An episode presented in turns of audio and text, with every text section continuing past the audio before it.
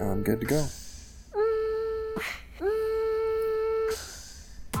Welcome to Nuggets Numbers. I am your host, Ryan Blackburn, at NBA Blackburn on Twitter.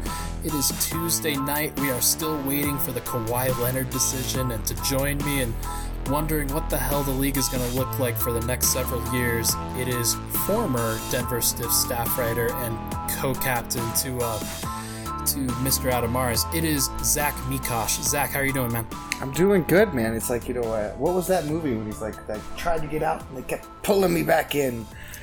You're too younger. This is. I yeah. I honestly had no idea, no idea what you're talking about there. But that's okay. okay. That's okay. okay. You're dating yourself, man. that's all right. Uh, or maybe I'm dating myself. I'm retired, uh, so I'm already dated. It's fine. How is retirement going? It's it's actually actually pretty good. You know, there's uh there's there's little uh, little regret every now and then. I'm like, oh man, I, it'd be kind of fun. Like right now, it's getting starting to get exciting because it's like we got summer league coming right. up. Michael Porter Jr. All this all this hype is about to reach its uh, its climax. So that right now is a little fun. But uh, yeah, I haven't. Uh, I mean, man, I feel for you guys having to cover a draft where the Nuggets didn't have any picks. Uh, Tim Connolly, maybe that was that was the uh, the real reason he traded for Bol Bol. Yeah, right? that's funny. That that like, would be hilarious if that was actually the reason. So I got to yeah, throw these guys a bone. Exactly. Oh man, they've been waiting here for four and a half hours. It's cold pizza time. Oh man. But hey, the Michael Porter Jr. talk that's kind of reaching levels that I can't really remember, and we'll probably talk about it in some sort of column for Denver Stiffs tomorrow. But Michael Porter Jr. just keeps getting hyped by the Nuggets on the record and off the record. Yes. It is kind of crazy to hear about some of the things that are coming out of there. Uh, what do you make of the hype right now with Michael Porter Jr. and what do you think the Nuggets make of it? I think so. Here's the thing: is I think it, it's this. I was thinking about this earlier today, and it, it's just my theory. Um, because you what, I, what you said there was was very true on the record and off the record, and and, and it's from from various different different people uh, within the organization, outside the organization, uh, you know, just insiders, stuff like that. And it's all it, nothing substantial, nothing nothing concrete, but it's all just like whispers, you know, and, and, and rumors of, of of how good he looks and how good you know Vlatko looks, and hey, even you know.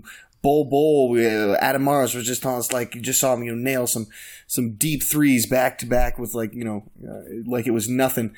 Um, and it's it's just funny, and it's because I think it, eh, when you see something, one thing that I learned about uh, writing writing uh, with with with the stiffs is is uh, when you see a team do something like that, like there's there's the the Woj coming out with you know saying something was really uh, a couple weeks ago about how how great Michael Porter Jr. looks, and there's there's you know Chris Dempsey is on on the radio talking about it uh, and stuff like that, and you so you know like that's the that's the the narrative that they've got out there, right? The team wants put out there and that's that's what they're doing. But there's also when you get all this off the record stuff too that that's the narrative they kind of want planted you know in there i almost think. So it's to me what i make of all of this hype coming from both angles is honestly there's going to be not a lot going on in free agency, maybe nothing, which we're already seeing. Um, and they're totally bringing this back uh, with the exact same team they had last year, plus Michael Porter Jr. So they're trying to get everybody hyped up uh, about these rookies uh, that are coming in, or these these second year guys, and, and what they're going to do because they know. Uh, they're not bringing in any big free agents or, or doing any big trades right now. So this is this is what they've got to get everybody excited. What's insane, like you you did talk about that the Nuggets moving forward are basically the same team, and they're really relying on Michael Porter Jr. and maybe Jarred Vanderbilt and Bull Bol and some of the younger guys that haven't really played a lot yet to really step up and elevate that group. We were just kind of talking off the podcast. Uh, the Nuggets of the 15 man roster that they had last year, 12 of those guys are going to be back. Right. They only had three guys who are out the door with uh, Isaiah Thomas, who just signed in a in Washington. Washington. and will probably be their starting point guard. Uh, Trey Lyles, I guess, could technically be back. He he was tendered a restricted offer, but I wouldn't expect him to be. And then Tyler Lydon is just patiently waiting at his phone and, and is probably uh, probably hoping to get that call. I don't know if the Nuggets are going to give it to him. So, and then you got Thomas Welsh, who's still on the two way, and Brandon Goodwin, who they also right. tendered a restricted free agent offer to, so he could be back on a two way. Right. So, there's just not a lot of turnover uh, what do you think they do do you think they'll bring back Lyles on that 15th roster spot, or do you think that they might look outside the organization, or do they have to fill it at all? Um, I think I, they'll probably. I would say they would fill it because nowadays, you know, they used to. Some teams would leave that fourteen. They'd only carry fourteen guys, right, and they'd keep that fifteenth open. But I don't think you see that as much with the two way contracts now because they've got that. You know, they've got the ability to bring a guy up uh, right out of uh, the the G League, and in, in case of an emergency or something. So I, I, think you see more teams carry 15 guys. I think the Nuggets will do the same.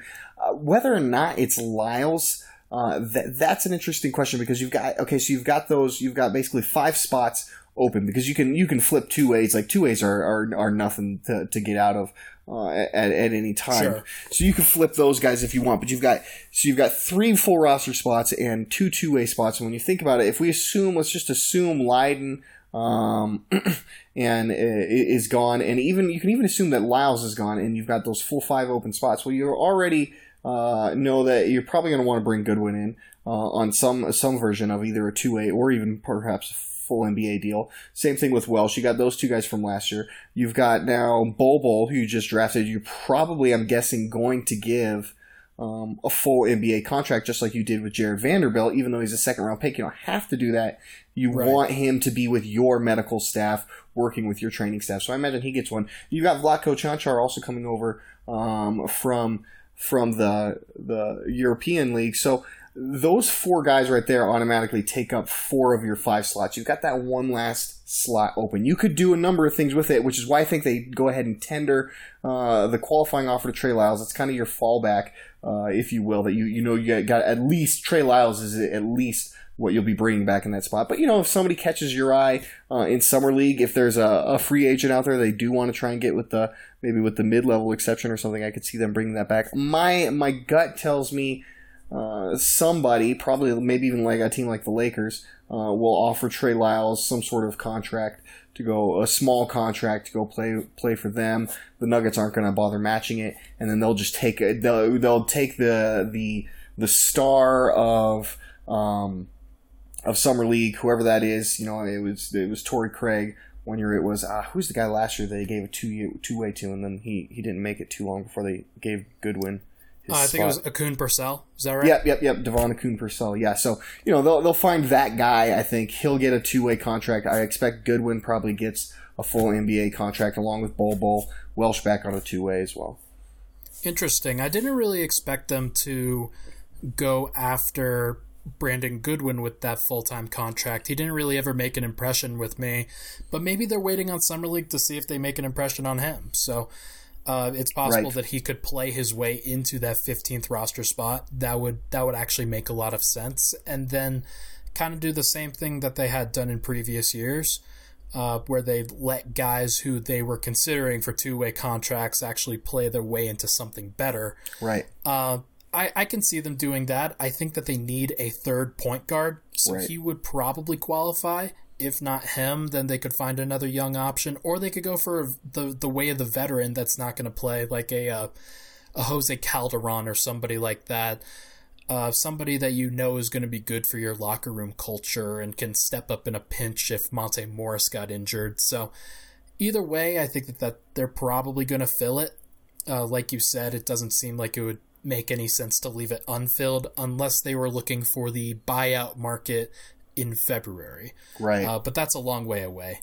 Right, and you've got you've got a number of I mean contracts. So When you're talking about you know when you talk about giving uh, a guy if you do give a, a Brandon Goodwin a contract, I mean you know when you think about what they signed Torrey Craig for, it's it's really not much uh, at all. It's it's pretty easy to move off of. You've got uh, Jarred Vanderbilt's contract on, which they probably would not do, but if for some reason that's another easy one to really just move off of. Um, they've got they've got a way you know to, to clear open a spot even if they sign Goodwin uh, or someone else to a two way. You know they've got ways to clear. Uh, open that one spot without too much difficulty. I would think they also, you know, at that trade deadline, if they want to clear out a spot, they're going to have some big expiring contracts, which, depending on where they're at, uh, in the standings would also potentially be a, a move they could make. True. Well, we're kind of burying the lead here in terms of Nuggets talk because the big thing that happened, I would say, is the Jamal Murray contract extension. That was Yep. something that kind of came out of left field for me. I don't know where it was like for you. Uh, what was your first thought when the news broke? it was quick. I think was probably that like you know with when you because the, the the biggest I think the biggest uh, thing precedent we have to look at is, is the deal they gave Gary Harris, which was. Uh, totally, it turns out absolutely wasn't a precedent at all. It was totally a different type of contract. Um, but they also, I mean, that that that went in for a while. I think uh, they were right, if I remember right, into preseason um, before they got that deal finalized. This one, I mean, within you know, within second, it tells me, you know, and with all the money everybody's been spending, it tells me that the the owners seem to to think that the cap is going to be uh, going up pretty pretty sharply here in the next few years. Uh, with how quickly and how much money uh, they're throwing out there, and, and Jamal Murray's deal uh, among them. Yeah, absolutely. It was uh again, it, it, just wasn't something I was looking out for. I was really looking for the rest of the league, seeing where Kawhi Leonard was going to end up going. We still don't obviously know about that. Uh, you have right. Kawhi, or you have Kyrie Irving and Kevin Durant who decide to pair up in Brooklyn. We'll probably talk about that a little bit later, but. Seven, 170 million for Jamal Murray over five years is averaging 34 million dollars.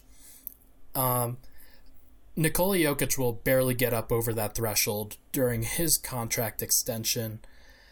Uh, after thinking about it for longer, do you think that Jamal Murray to the Nuggets, not necessarily to the rest of the league, but to the Nuggets, was worth this extension? Oh man, that's tough to say right now. I, I guess I would say yes because you, I think you had to do it. I think you couldn't i mean listen you could have you could have let him play play it out but really what what is going to change uh, unless something terrible happens you know which which is going to be bad for you anyways uh, and you know and he has some some terrible injury or something or he becomes a complete you know completely unhappy or, or and becomes a problem which you wouldn't expect uh, from Jamal. Unless something like that happens I don't see the situation changing uh, a ton down you know down the road for them. So to me get it done now make him happy uh, because if he is what you think he is then you you are really going to regret um, hardballing him now uh, because as we saw you know with Utah and, and Gordon Hayward now uh, should be should probably be noted that Utah has bounced back nicely, but um, you know that they lost him because they hardballed him off of his rookie contract, knowing that he'd be a restricted free agent. They could always just match uh, any offer somebody else made, which is what they did. You know, because of that, uh, then when he was an unrestricted free agent at the end of that deal he ends up walking and going to Boston. You don't want something like that to happen again with Jamal Murray because you, when you're the Denver Nuggets, you don't have the luxury of letting high quality players like Jamal Murray just end up walking because you can't just sign them in free agency. When you when you put the the investment they have in, in to develop that guy. Uh, you know, you you've got to you got to be all in uh, on it because because he's already shown in the playoffs that he's he's pro- he's got promise to be to be somebody uh, pretty special for your team. So you, you, I think you just you have to. So, it, like you kind of even framed it to them, yes, it is. It is worth it. To the rest of the league, do they look at Jamal Murray as a max player? You know, I don't know. I mean, that's uh, probably not. A lot of people are probably looking at that around the league and saying that's that's a lot of money for a guy who's you know had had one pretty solid playoff run. Yeah, you know, somebody like Steve Kerr he he came out and talked about who some of the next great shooters were in the NBA, and he specifically referenced Jamal Murray as somebody who could step up into that Steph Curry mold in the future. I'm a little bit more skeptical about that, but if it does happen, then obviously that justifies the contract. That makes it seem like okay, you locked up your guy, you believe that he could be the first or second guy on a championship level team. Uh, the Nuggets have to think that if they're offering this deal, there's no way that they could say, uh, there's no way they could hardball him if they actually believe that he could be a star. Uh, you just don't see it. And, right. and Adam and Matt Moore talked about this on Locked On. Uh, you don't see stars and and guys of that level where their teams are quibbling about the number. Uh, Jamal's really on the borderline because I don't necessarily view him as like a solid starter, for his future, but I don't know if I necessarily view him as a superstar either. Right. So it's a good vote of confidence with the Nuggets that they do see him that way, or at least they pay him that way. Now he just has to live up to it, and it's a ton of pressure, a ton of pressure. Right. Yeah, and, and you you know a guy like Jamal, you'd hope uh, is is is built to take on that kind of pressure, and, and is built for this moment. You know, I think that's that. The thing is, is, is he doesn't necessarily have to be a superstar, um, but he's got to be. Uh, a, a perennial all star type of guy. There's it's a small distinction, and maybe maybe just arguing semantics a bit, but you know he doesn't. I think the Nuggets have the guy who is the superstar, who carries the team, who is the number one uh, clear number one player on their team in Jokic. And I think I think we saw this season and in these playoffs, as good as Jamal Murray was, Jokic was better and and was the key to them getting as far as they did. So they don't necessarily need Jamal to be a Steph Curry, if you will. Um, but they need him to be more of a Klay Thompson, you know, that kind of that right. kind of guy. And if uh, that I think he can do that. I think is kind of where where you you see it, but I want to see it for a full season. We saw it in the playoffs, and I thought we you know we we, we got a taste of of this player who could be uh, spectacular. But we also saw what we saw a lot during his entire career, which is the the inconsistencies and the, the you know the, the, the struggles he had, particularly in the uh, the beginning of that San Antonio series. So there's that that's where he's going to have to that's the next step that he's got to take is he's got to gain the ability to not have such such you know he's got to level it out. Not the maybe the peaks don't have to be as high like like crazy you know the, like later in that San Antonio series when he had the crazy fourth quarter or the 48 point games against Boston things like that. But but if he's he's got to to not slump the way that he does um, when when when he you know we've seen it at the beginning of every year and and we saw it uh, in the playoffs again at the beginning of the playoffs he's, he's got to figure out a way to just get it going quicker and and maintain right. a more a more even bottom yeah being consistent i think is probably the last step that stars learn uh, you can obviously see the flashes right. with guys like Jokic. You could see the flashes extremely early. Mm-hmm. He had 40 points in Madison Square Garden. He put up 41 against Brooklyn one year, uh, had 29, 14, 15 or something like that against Oklahoma City and but he had these spot he had these performances kind of in spots and started to develop that consistency uh, more towards the end of year three and then into year four this past year. Uh, it would be really nice if Jamal Murray kind of followed that same track Right. Where he started developing some consistency in the playoffs. It wasn't always perfect, but he put up a very consistent offensive performance in generating buckets and generating points. And I don't think people realize this, but his turnover numbers in the playoffs were super low. Right. He was making really good decisions with the ball, and, and I was frankly shocked just how he handled that pressure. Uh, he wasn't necessarily an elite passer, but he didn't turn the ball over. He made sure to get the ball where it was going. And even if he was just able to get up a shot, then that was better than turning it over, of course. So the, the goal for him, I think, needs to be to improve his efficiency as much as he can and then to continue doing crazy shit, honestly. Right. Uh, keep keep growing your game where you can take those step back threes and and just bail out the Nuggets late in the shot clock where they need a bucket and you can be that guy. If you can consistently turn into that guy and make that reasonably efficient, then oh my god, like he's he probably won't be an all-star next year, but for the life of his contract, maybe he makes it a couple of times, 3 times. Right. If if the Nuggets can get that sort of guy, then I think that they have a pretty good deal here. Uh, let me ask you this: Do you think that Jokic and Murray can be the first and second best guys on a championship team? When you look into the uh, when you look into the record books, you see the Denver Nuggets are the champions. Are Jokic and Murray the first and second best players ever? Um, boy, that's tough because Jokic definitely yes. Um, I, I didn't always believe that he could be, uh, but I think he's learned. I mean, he's he eh, eh, he's got to the point where where if he needs to, if if the Nuggets need him to, I mean, he can like like we were talking about the consistency. He can put up twenty points a night. Um, with crazy with, how big trying. his come up has been. Crazy right. how big it like it just it just completely turned on its head this past year. So keep going. Right. Yeah. So I mean that that having that guy where you know like they could give the ball to Jokic and, and he could get them a bucket um, when they need it in in the playoffs. That that was that was a huge development for him and, and really solidified in my mind that he could be a number one uh, guy. With Murray, like like I was going back to, it's that it's that consistency to be the number two. I, do I think he can do it? Yeah, absolutely, because he he's got that he's got that ceiling um, that's up there. Will he do it? You know, it, it it's it, we're we're fixing to find out. He's he's this is a big season for him um, even though he, he already got the contract, um, it's still a big season for him uh, in terms of his career because this is really the moment now where everybody is expecting him. And and like you mentioned before, the pressure is now on him because he has the, contract.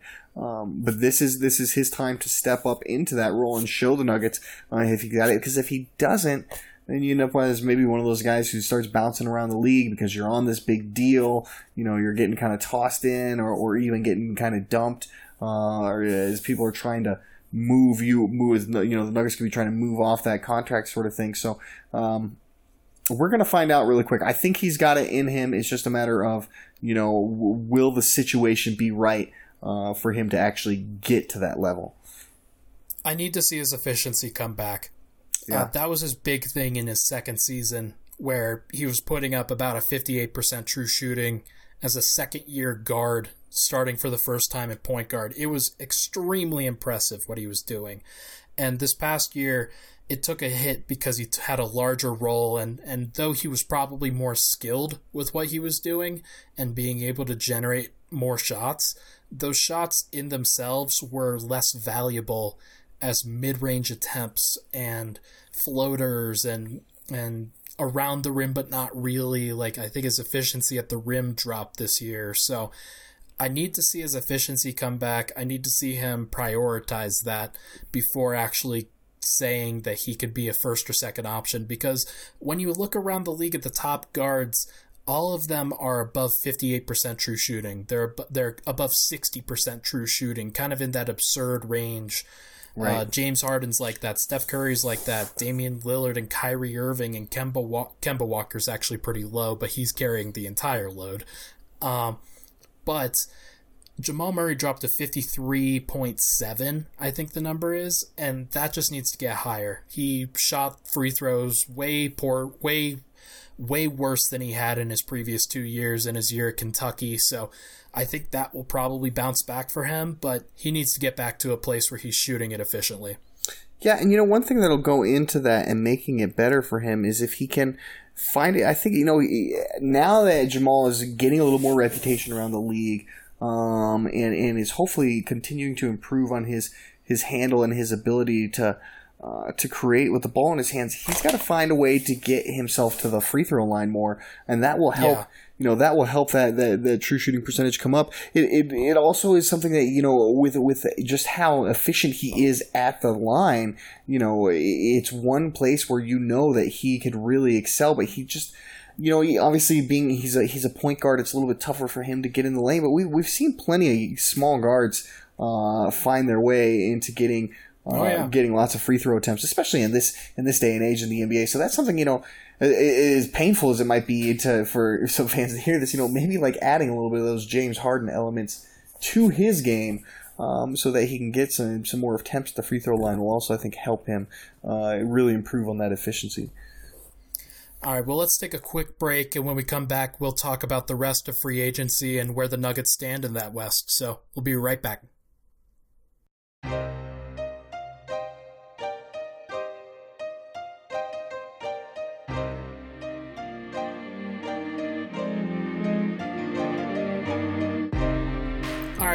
Right. Nuggets numbers. I'm with Zach Mikash here, um, having a grand old time in retirement over there, and right. just enjoying his life.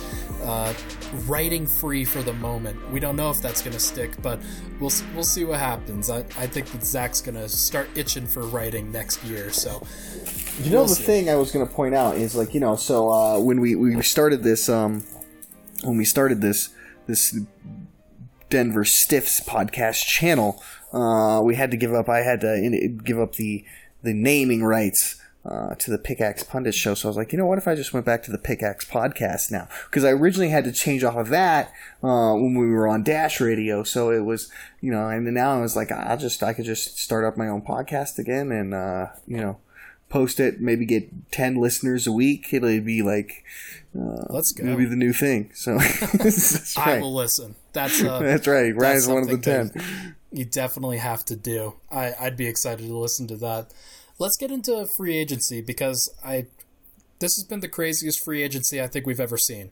Yeah, I would agree. Um, with with as many people as were up for free agency, it was basically half the league according to various ESPN people. Uh, over three billion dollars were shelled out in guaranteed money. Like it's uh free agency's booming right now, and I think the best place to start is Kyrie Irving and Kevin Durant heading to the Brooklyn Nets. Uh, when you first heard that, when you first saw that KD was ultimately going to go to Brooklyn, what'd you think of that? Uh, you know, I was for whatever reason that was my hunch, uh, and has been for a bit that he was going to end up in wow. Brooklyn because you know they, we had been hearing about him wanting to go to New York uh, for a while, but you were looking at the Knicks and it was just like they were a mess. And so uh, basically, once they once the lottery was done and you knew they weren't the Knicks weren't getting Zion, you know, you got all this this stuff with whatever you know whatever James Dolan's latest crazy thing that he's doing, and they're you're looking at their you know, eh, man, draft pick after draft pick, whether it was uh, Ntilikina or or Kevin Knox, you know, these all these guys that they're picking, and they're really not looking so great and so hot, and it's like.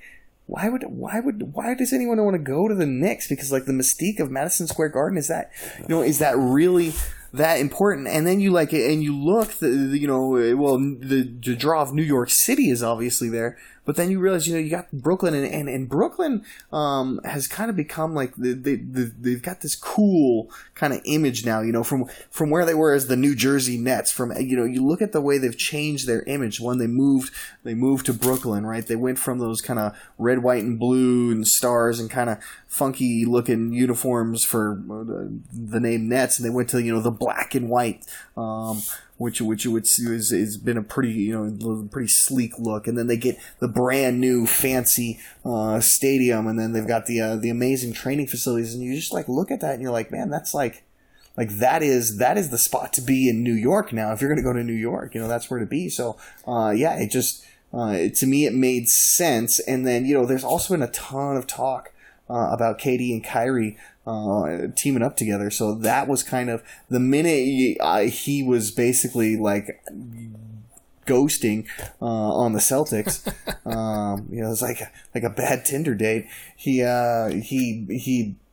You knew. I just figured. I was like, well, then he's probably going to Brooklyn, right? Because that's that would make sense. If I'm if I'm going to say in my mind, I mean, I was like, if I'm going to say to myself that that KD's going to Brooklyn, then uh, then I think Kyrie is is going as well. So yeah, actually not too uh, too surprised, and I think it's cool. To be honest with you, I think it's really cool that those two guys are um, teaming up on the Nets, and I think it's cool that the Nets are now like the the power team in New York instead of the Knicks. That's uh, maybe it's just I don't know why. I've just right. known some obnoxious Knicks fans, but um, just happy to see see that change of power. Hoping now, like the Clippers should take note uh, of what the what the the Nets have been doing these past this past decade. Hundred percent, I I agree with all of that. I wonder what uh I wonder what Kyrie Irving's lines would be like on Tinder. What uh what what kind of game is Kyrie Irving spitting? Trying to uh trying to pull a date? Is he talking about the Flat Earth Society? Is he uh is he referencing some random quote or maybe a Chinese proverb or something like that. Uh, that that sounds like that, a, sounds, that sounds like something like, you do right, right up his alley. Something that makes him seem very woke. You know, that's that would be. Uh, I think I think Kyrie's game. That and woke, you know I don't God. I don't know that he's on Tinder because he's like uh, a multimillionaire. Um, so I'm pretty sure I'm pretty sure he, he has any that. trouble there. But on top of being a great brand for Brooklyn, on top of just uh, them positioning themselves really well, being in a large market, they're actually really good.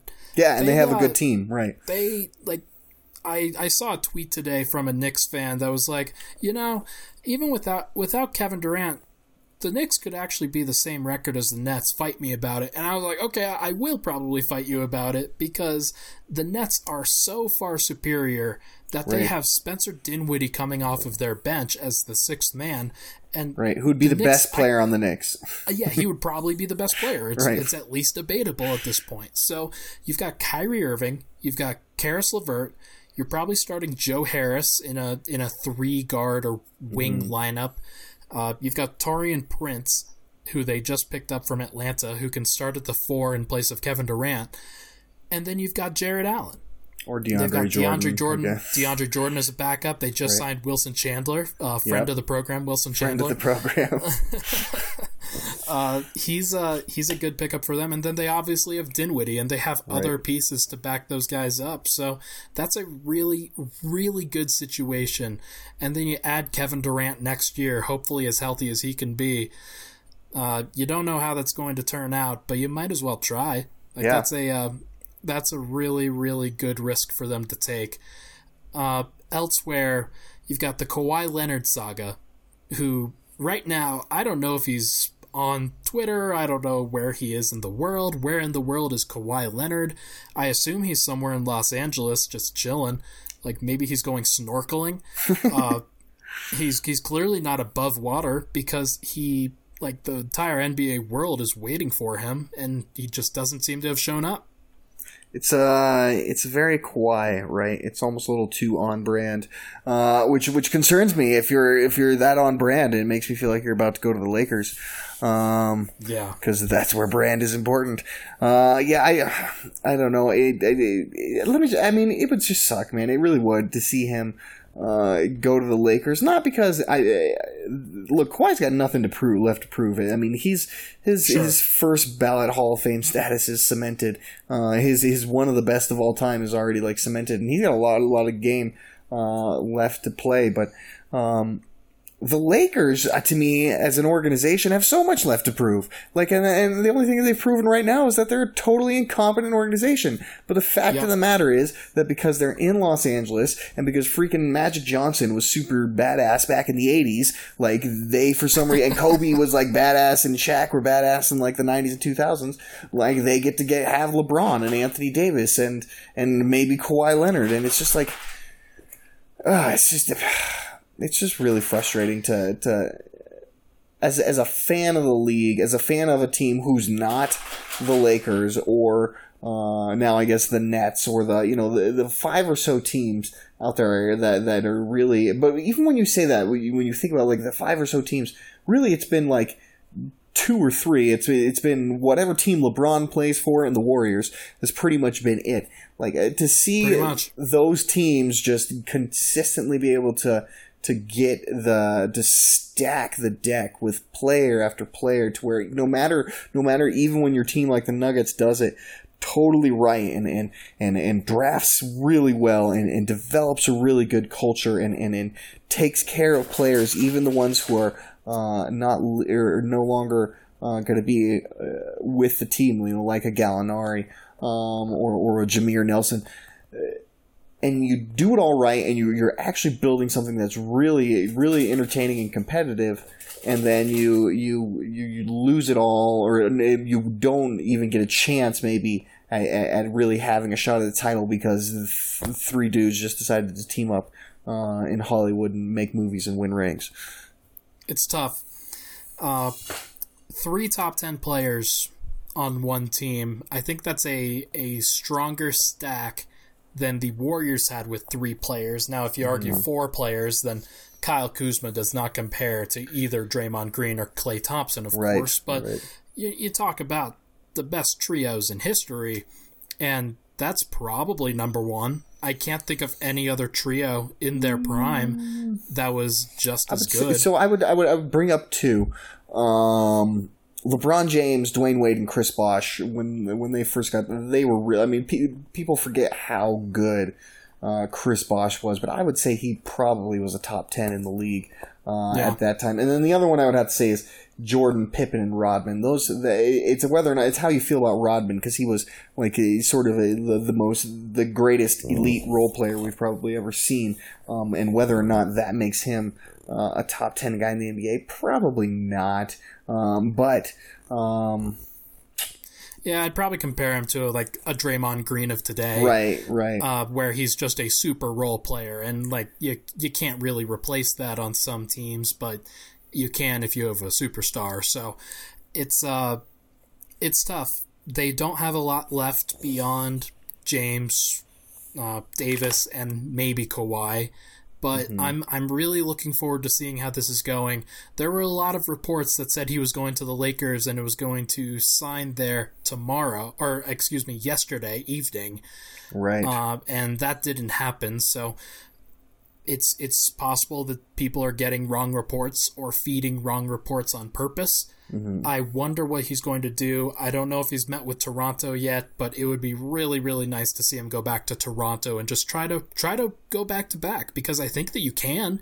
If oh yeah. He, if if he doesn't go to the Lakers, then I think the Raptors have to be the favorite, right? Yeah, if he goes back to Toronto, I would say they'd have to be your uh, you know, your favorite to to win the the championship right now. And, and I wouldn't even have the Lakers second. I mean, I'd probably have maybe Milwaukee second um, in the in that uh, in, in, those odds. So like, yeah, I, if he goes back, I mean, if, if he goes back, and I think why everybody's pulling for it is other than obviously the Laker fans is because they we all know how. You know, there's there's the if, if if Kawhi's back Toronto, they're the front runners, but there's probably what like ten teams who you look at and be like, yeah, I mean, I could see how maybe not ten, maybe maybe like maybe like six or eight. But there's there's there's a, a good group of teams out there who you could you know you could potentially say hey if, if, if, things fall right and, and luck is always a part of it as as we saw this year with toronto uh, and, and golden state um, if things fall right you know there, there there's a, a, whole group of teams that could potentially win the championship nuggets among them. So i think um, uh, yeah i was just gonna say. Yeah. Uh, the Nugget, nuggets fans have to be rooting for Kawhi to go anywhere but the lakers. I think that they could right. probably beat a clippers team with Kawhi but when you talk about adding two other top 10 players to that team, it's it's just hard. And those are all guys that the Nuggets struggle to defend, so it's uh, right. it's a tough one. So let's let's move off of Kawhi. Uh, one offseason that really stuck out to me, and I don't know if they felt the same about you, but the Utah Jazz seem to have killed the offseason so far. They look like a really good team, and I think that have them number one in the West right now. Number one, yeah, that's it's uh, they they definitely have to be in uh, in that conversation uh, along with see that's what I'm talking about how wide open is. I mean, I think I think you still couldn't di- discount um, Golden State even with with you know without KD and without Klay Thompson. I would not. Um, that's another intriguing one because they pulled D'Angelo Russell out right. of their ass. Like, like right. I don't know what he's going to do there, but that's a really intriguing fit. Right. It's it's you know I mean they they're gonna. They, if they're Golden State, the strategy's probably got to be like we're going to win a lot of games, 130 to 120, um, because we're just we're going to have such Let's a go. tiny backcourt, you know, that it's um, this is just the only way we're going to do it. Uh, but the, other than you know going back to Utah, I mean, other than them, there's there's the Nuggets got to be in that conversation right now. Uh, the Lakers, even without Kawhi, would still be um, potentially have have a have a shot at it, I think, as well.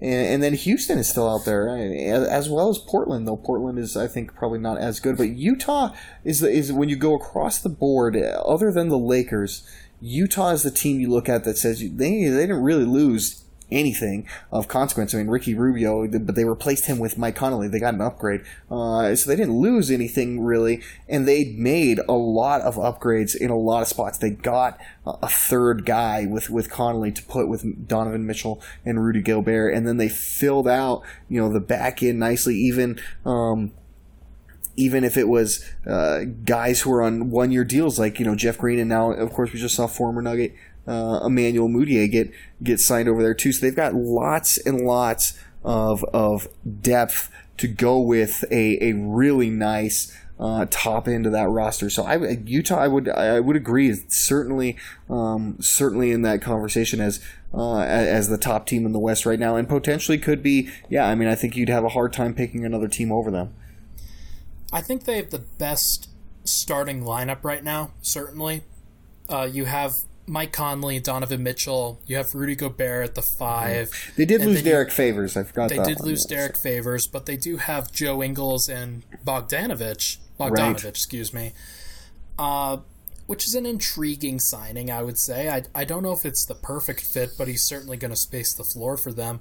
They really are kind of leaning into the floor spacing wing slash small forward slash uh, not big enough to play power forward types. So I'm, I think that's their one weakness and something that a team like Denver could really uh, take advantage of and with a matchup with Paul Millsap or something like that. But uh, right, it's intriguing, and I am I am looking forward to seeing how that team plays because it could certainly turn into a your turn, my turn situation with Mike Conley and Donovan Mitchell. Right. Um, I, I it's I'm very interested.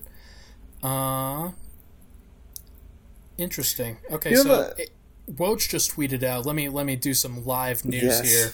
Uh, the Jared what's your Dudley, breaking news drop? It's it's not a it's not a break. Breaking Jared, news. Jared Dudley was determined to play with LeBron James and Anthony Davis on the Lakers. He recruited them. Uh, and Jared Dudley makes his case to Kawhi Leonard on the Woj Pod. So everybody listening here, uh, go listen to the Woj Pod and then come back. Uh, and then uh, Woj, if you're listening, make sure to cut that check to Ryan Blackburn. Absolutely, I am. My bank account number is six five. I'm, so hold on, me get a okay. pen and pencil here real quick. uh, let's jump to some other signings real quick in the East before we do our final segment. Uh, Philly? How do we feel about Philly? Philly, uh, I, well, I don't. I, it, it, I, I, I don't feel great. I guess I don't. I, I think a lot of people feel good about it. I, it's kind of a. I mean, I, I get kind of doing the twin tower thing with Horford and Embiid. It'll help help keep both of those guys' minutes down, which I think is you know you want to keep them in the 30 minute range and not get them much above that because because of the health uh, issues with Embiid, the age issues starting to get there with Horford. Uh, Tobias Harris don't not not in love with the contract um, there either, and and I, I, again now they've got they've got they're really big, you know, on on that front court, and I just I. I, I guess I got to see it mesh. All really skilled guys though, so they, they definitely I, I I can see them making it work on a quick aside, I've I've had a shtick for a little bit over the last week or so about getting Tobias Harris to Denver because I think he fits really well with what they do. Uh, five years, one eighty is probably even too rich for my blood. That is uh, that is brutal. And if I didn't think that he was going to get a max, uh, I thought that Denver could lure him away with a max, but I didn't. I was hoping that they'd not have to pay that much. But right. Uh, five years, 180 million is probably too much for him. Now, I do think that with as much staggering of the uh, of the Horford and Embiid minutes that I think they're going to do, I think that he'll play a lot of power forward too. But he's being pushed up into the starting small forward role and will have to defend a lot of those guys, and that's uh that's a dangerous spot for him and for uh because he he really does do best as a power forward now in today's NBA. Um, and and then they had Josh Richardson, which I think is a it's a good signing for them. I don't think it's like I think he's probably Gary Harris level or maybe even worse. I think his defense is a little bit overrated. Um, yeah.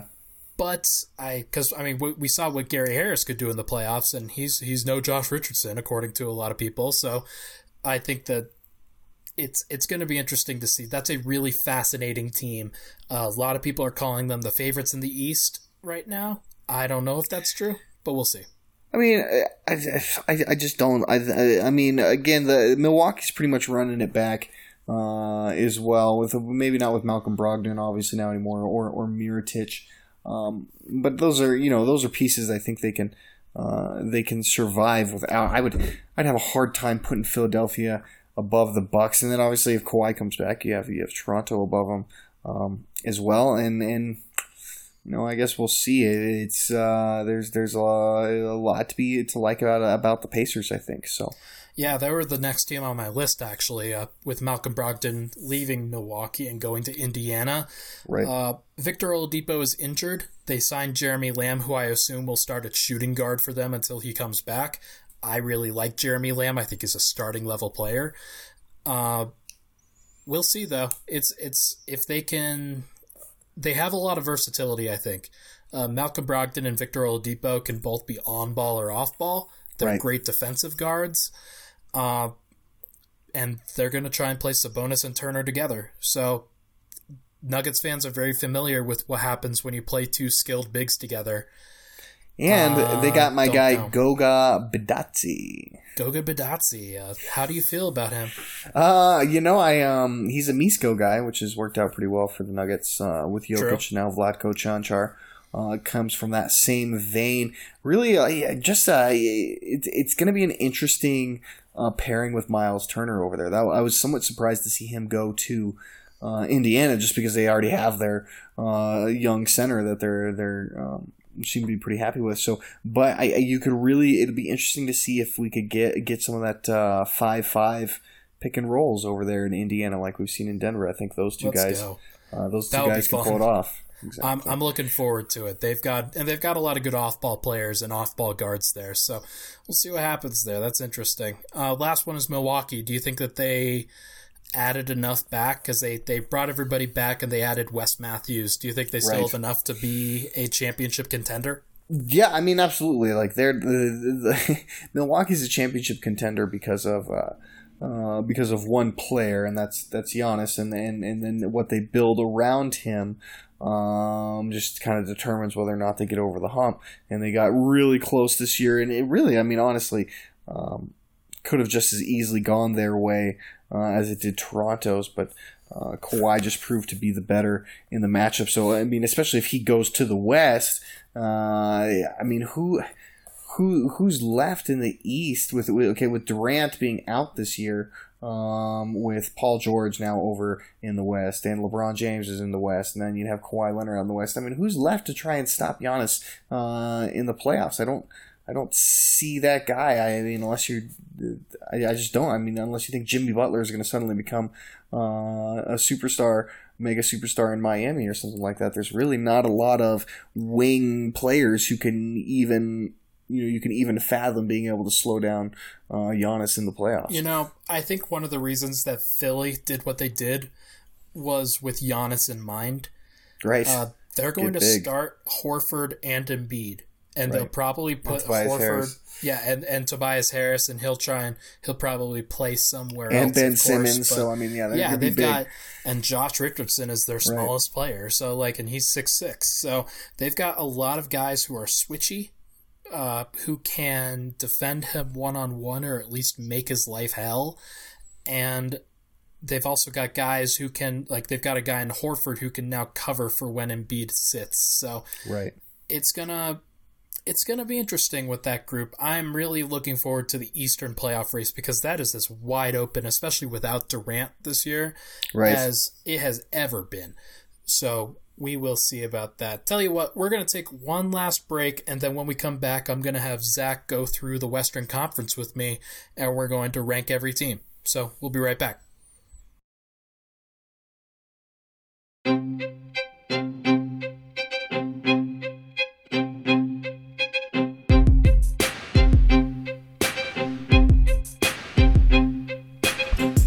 Right, we're back. Nuggets numbers. Zach Mikash here. Ryan Blackburn here. Uh, gonna have some fun ranking the Western Conference because I think that it's it's really surprising how deep this conference is now. Uh, there's there's a lot of talent distribution that went on. I don't know how any of the bottom teams rise above to the top tier, but we're gonna we're gonna rank it really quick to see if uh, to see if we can come up with some semblance of a of a tier here. So, Zach, how many teams did you rank? Did you just rank your top eight, or did you go all the way to Oh, fifteen? I got I got all fifteen. Mm, okay, here you go. Uh, I think that it would be wise to go from fifteen to one. How does that sound? I like it. Okay, give me your fifteenth ranked team. It is still still the same team that was 15th ranked last year, which is the Phoenix Suns. Um, still got them at the bottom. Did think about putting my 14th team uh, below them, but no. For right now, I still have Phoenix. Yeah, I had Phoenix at 14. I decided to put Memphis at Yep. 15. Uh, you you know what happens when a, a rookie point guard plays. It's just Right. very very difficult to be a competent franchise. So I I think that a lot of the veterans that are in Memphis are probably going to go. I don't see Andre Iguodala, Memphis Grizzly, really sticking. Yeah, uh, I think he'll probably be bought out or traded, and then he'll probably go to the Lakers. Is what I'm guessing. He can't go back to Golden State, uh, but he may find a new home too. Uh, okay, so I had 14 in uh, Phoenix. Did you have 14 as Memphis? Uh, yeah, I have Memphis is 14. Yep. So give me your 13. My 13 team that is the Minnesota Timberwolves right now. I, I am I am the same. Yeah, um, it's. I don't. Here's the thing. I mean, yeah, they have some talent. I mean, Karl-Anthony Towns is is still, I think, a, a phenomenal basketball player. But outside of him, it's it's I mean it's bleak. It's just I don't I don't see a ton to be excited about uh, for the Timberwolves. Towns averaged 32 points per game in the second half of the year. Like that's that's 3 and 2. 32 points and I couldn't believe it when I saw that number and the efficiency that he did it at. That dude is a scoring machine and I'm very sad for him that he has just kind of fell into a terrible situation and they thought they were going to get D'Angelo Russell. I have no idea what happened there, so I am looking forward to the uh, to the story that comes out about what the hell D'Angelo Russell did to the Minnesota Timberwolves because they thought they were going to trade right. Andrew Wiggins, and I think that they still could, but maybe they can't anymore. So we'll see what happens. Uh, give me your twelfth team. All right, number twelve. This, so this is where it starts to get tough because now you're. I mean, there's uh, from 12 up, it, it, starts to get you look at you look at these different teams and you think, ah, these guys could have a chance. So I, I I'm gonna put this. I'm gonna temper. I wanted to temper my own bias and my own expectation, expectations because I am a huge Luka Doncic fan. But right now, I have uh, the Mavericks at 12. Though I would not be shocked if that's a team who you know earns like an eight seed uh, this year in the West. We're the same. Uh, I think that I have Dallas at 12 too it's really hard to put them any higher than that just because we haven't seen what Kristaps Porzingis looks exactly. like. Uh, they still have a lot of holes in their rotation, in my opinion. Uh, Seth Curry is not going to fill that. He is he does not count as a starting caliber player, and I don't think they've really signed anybody else of note. Have they? Um, not that I can. No, recall. I yeah, should probably I can't. should probably know that before actually putting them at twelfth. Before uh, we just let it just totally bash the Mavericks. It's fine. There's let's look. Dallas Mavericks. High quality postca- podcasting right here. Yeah. hmm. Um, well, they hit, apparently they're rumored to be interested in Marcus Morris, so you can you can say that that's definitely what happened there. I'm seeing that and Danny Green and yeah, they brought back know. Maxi Kleber and Dorian Finney-Smith, so that's uh oh Luka no because that fell through or I was gonna say they got Goran Dragic but that that, that actually fell yeah, through. Yeah, it's so. actually yeah, I was I was actually looking forward to seeing what Dragic and Doncic could do together. Right. That seems like a very fun pairing, but uh especially because they're the Slovenian so, bros. Right, exactly. Uh, give me your eleventh team, sir. All right, uh, number eleven. Where did I just I clicked off my list. Here we get it back right here. Uh, number eleven, I have the uh, the Los Angeles Clippers. I am not I am not a believer wow uh, in the Clippers and what they did last season. I think they were. I think they are going to regress, uh, and I think fairly hard. I'm. They, they've got some nice young pieces, uh, but there's uh, beyond that. Like I, I mean, Danilo Gallinari, another year older. You know, they they they don't. I mean, uh, Lou Williams, another year older. Right? They, they're they're getting to the point where it's like I'm not. I just. I just don't buy that this team um, is is going to Patrick Beverley, another guy, another year older. I mean, they're. I just don't buy that they're going to be able to maintain what they did last season. Interesting. Uh, I I hear you with that for sure, and I should preface it with this. Uh, we made these lists with the idea that Kawhi Leonard would be staying in Toronto. Understandably, right. he would elevate the LA Lakers. He would elevate the LA Clippers uh, to different heights than where we have them. But right now, I think it's easier to just take the Kawhi factor out of it. So uh, I had the LA Clippers at nine, ahead of the Sacramento Kings at 11 and the New Orleans Pelicans at 10. Okay, so we got them pretty much in the same order because I go Clippers, uh, Pelicans, Kings. So um, we just kind of swapped them around there. Okay. Um, what did you? What do you? What do you Okay, I was go just, ahead. just going to ask you about New Orleans. Uh, That's do I was going to say uh, the same thing. Yeah. Hey, I mean, they're uh, they're a fascinating team, and we're going to see whether Derrick Favors was actually like super valuable in Utah and Right. how much value he can bring to the Pelicans because I think he's a very solid player.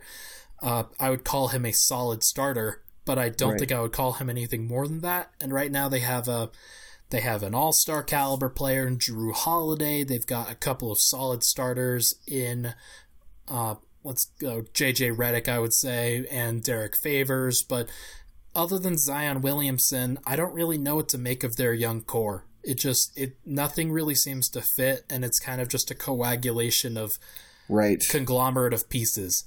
Right. Yeah. There. There's some. I mean, there's going to be some. Um, some kind of like shaking out with them. I guess it's it's a a totally different roster.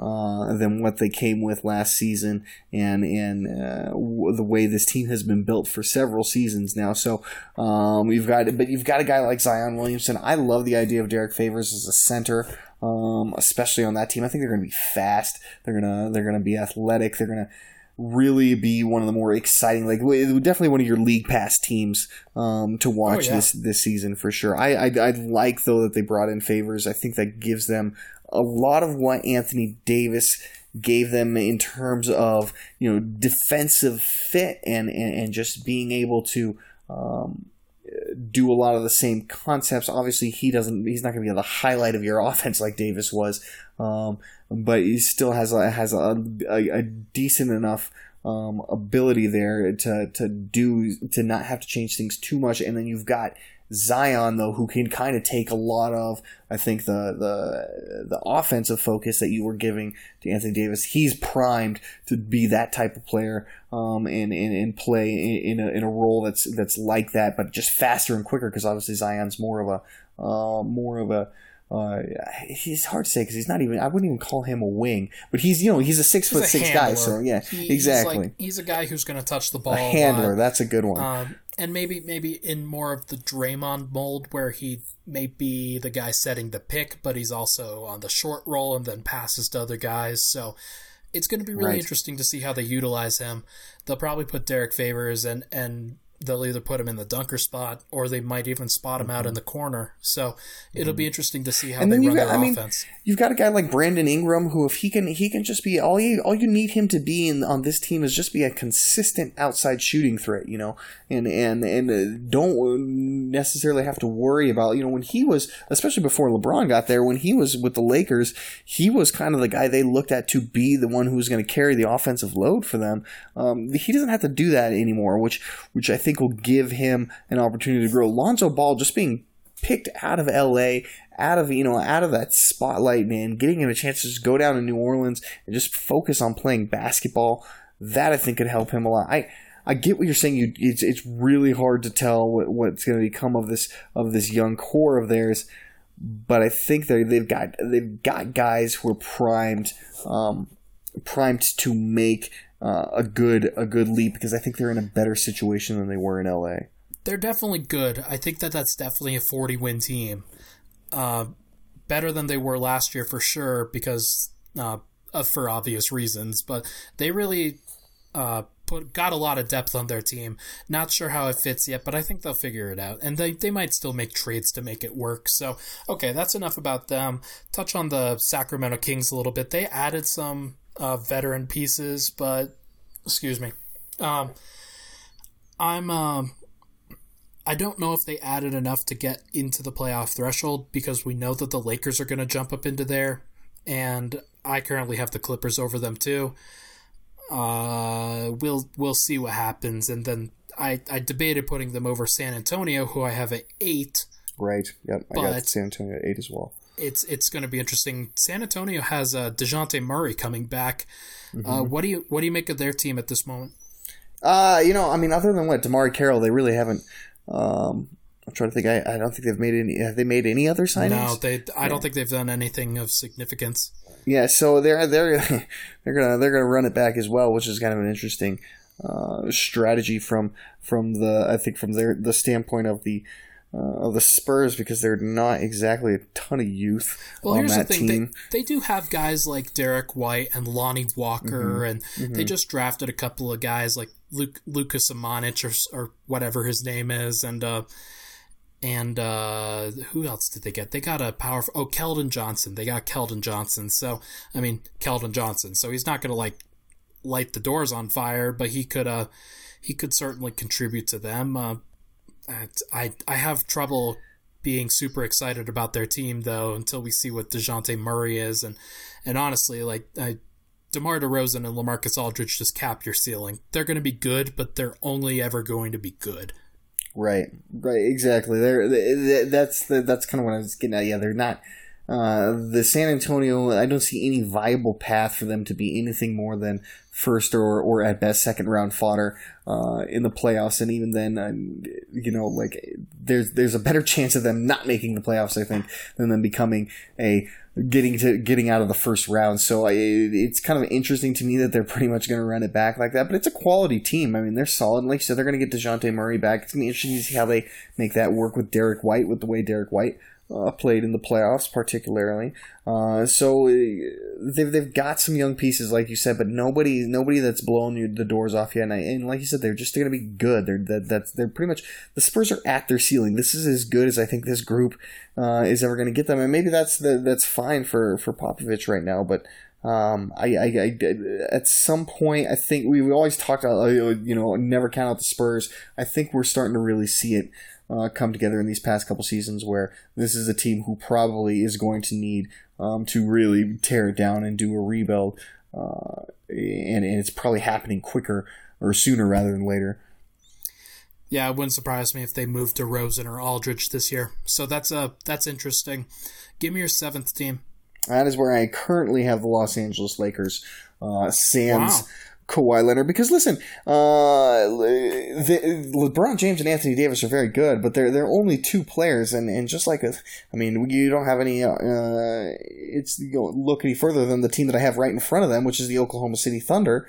Um, because again, another team who has two stars. Um, and the Thunder actually have quite a bit of uh, some nice nice uh, pieces around that. A guy like you know like you think about a guy like Steven Adams is um, eh, somewhat of a, a star player in his own right. Maybe not quite there, but that kind of level. I tell you what, if he's a free agent, he probably would get a max contract.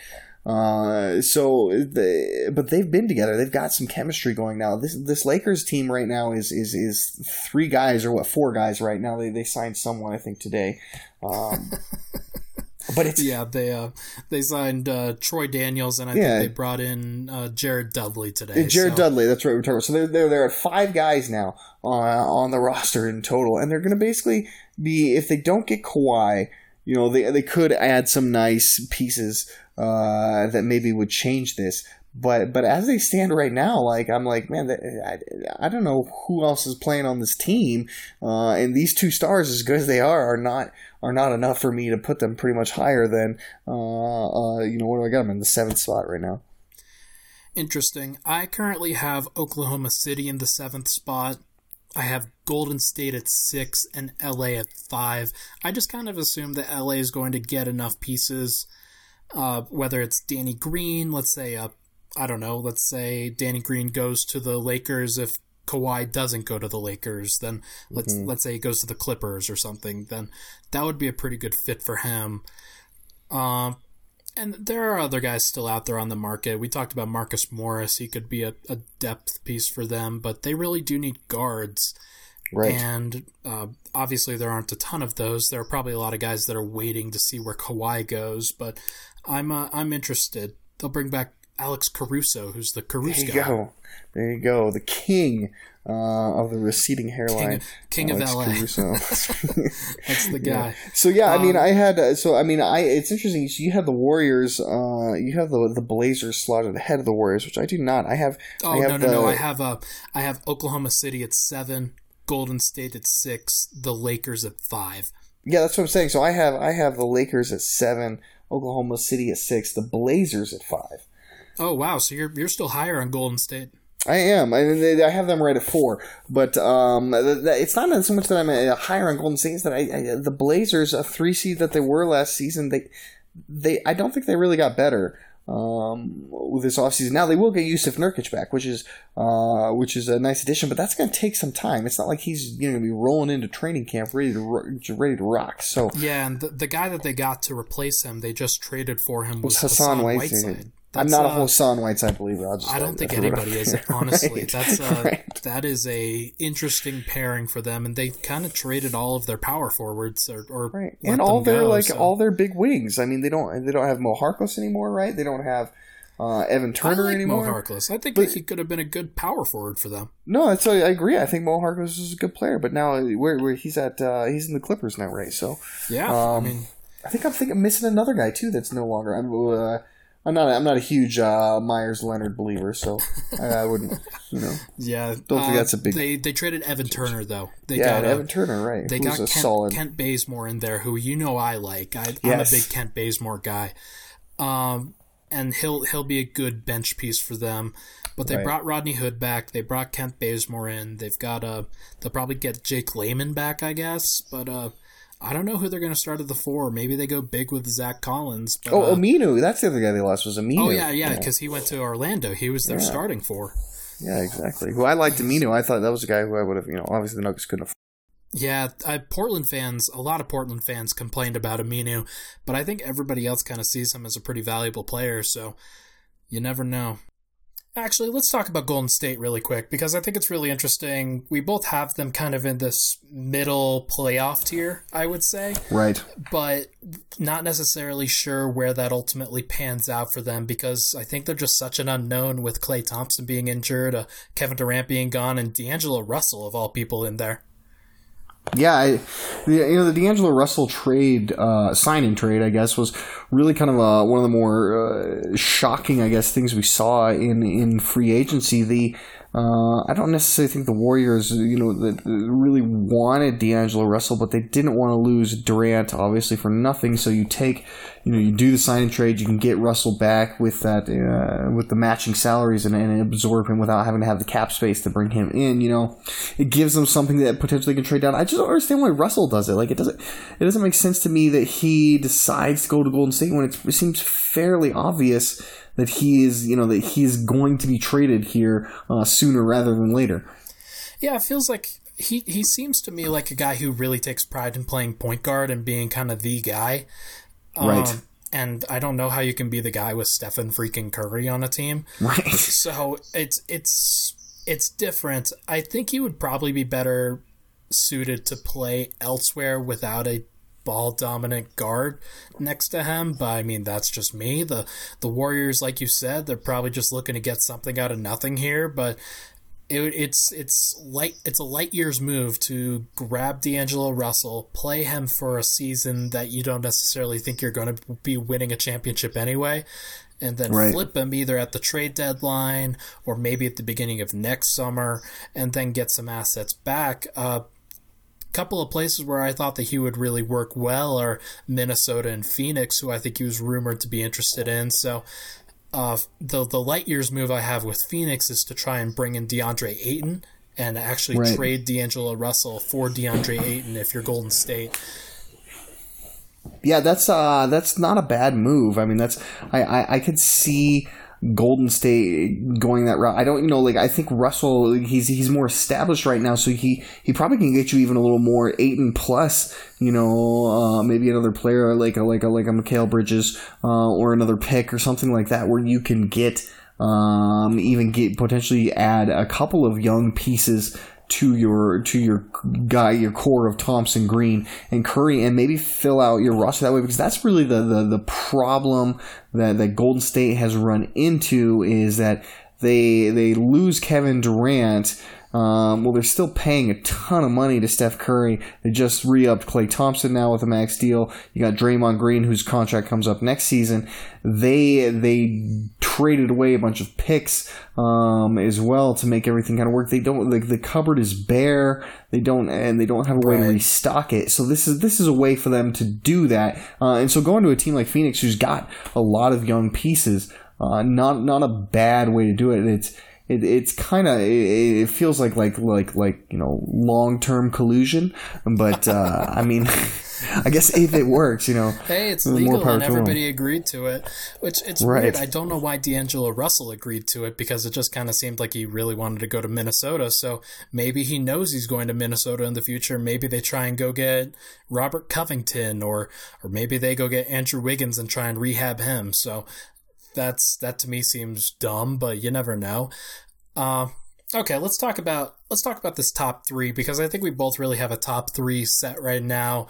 Uh, whether it's uh, Utah, Houston, or Denver. That's actually the order I have these teams in. I have Denver at third. Is that the order that you have?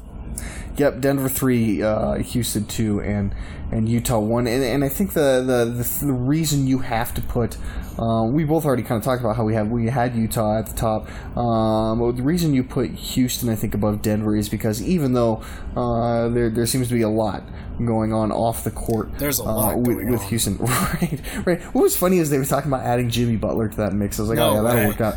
That'll be fabulous. I'm sure this is going to go just splendidly. Um, but uh, the, you know. Um, even with that, they're they're still the same team that is basically just whoop the Nuggets butts here for for a good uh, going on three seasons now. So um, I think you you kind of have to put them ahead of Denver until you see differently. Yeah.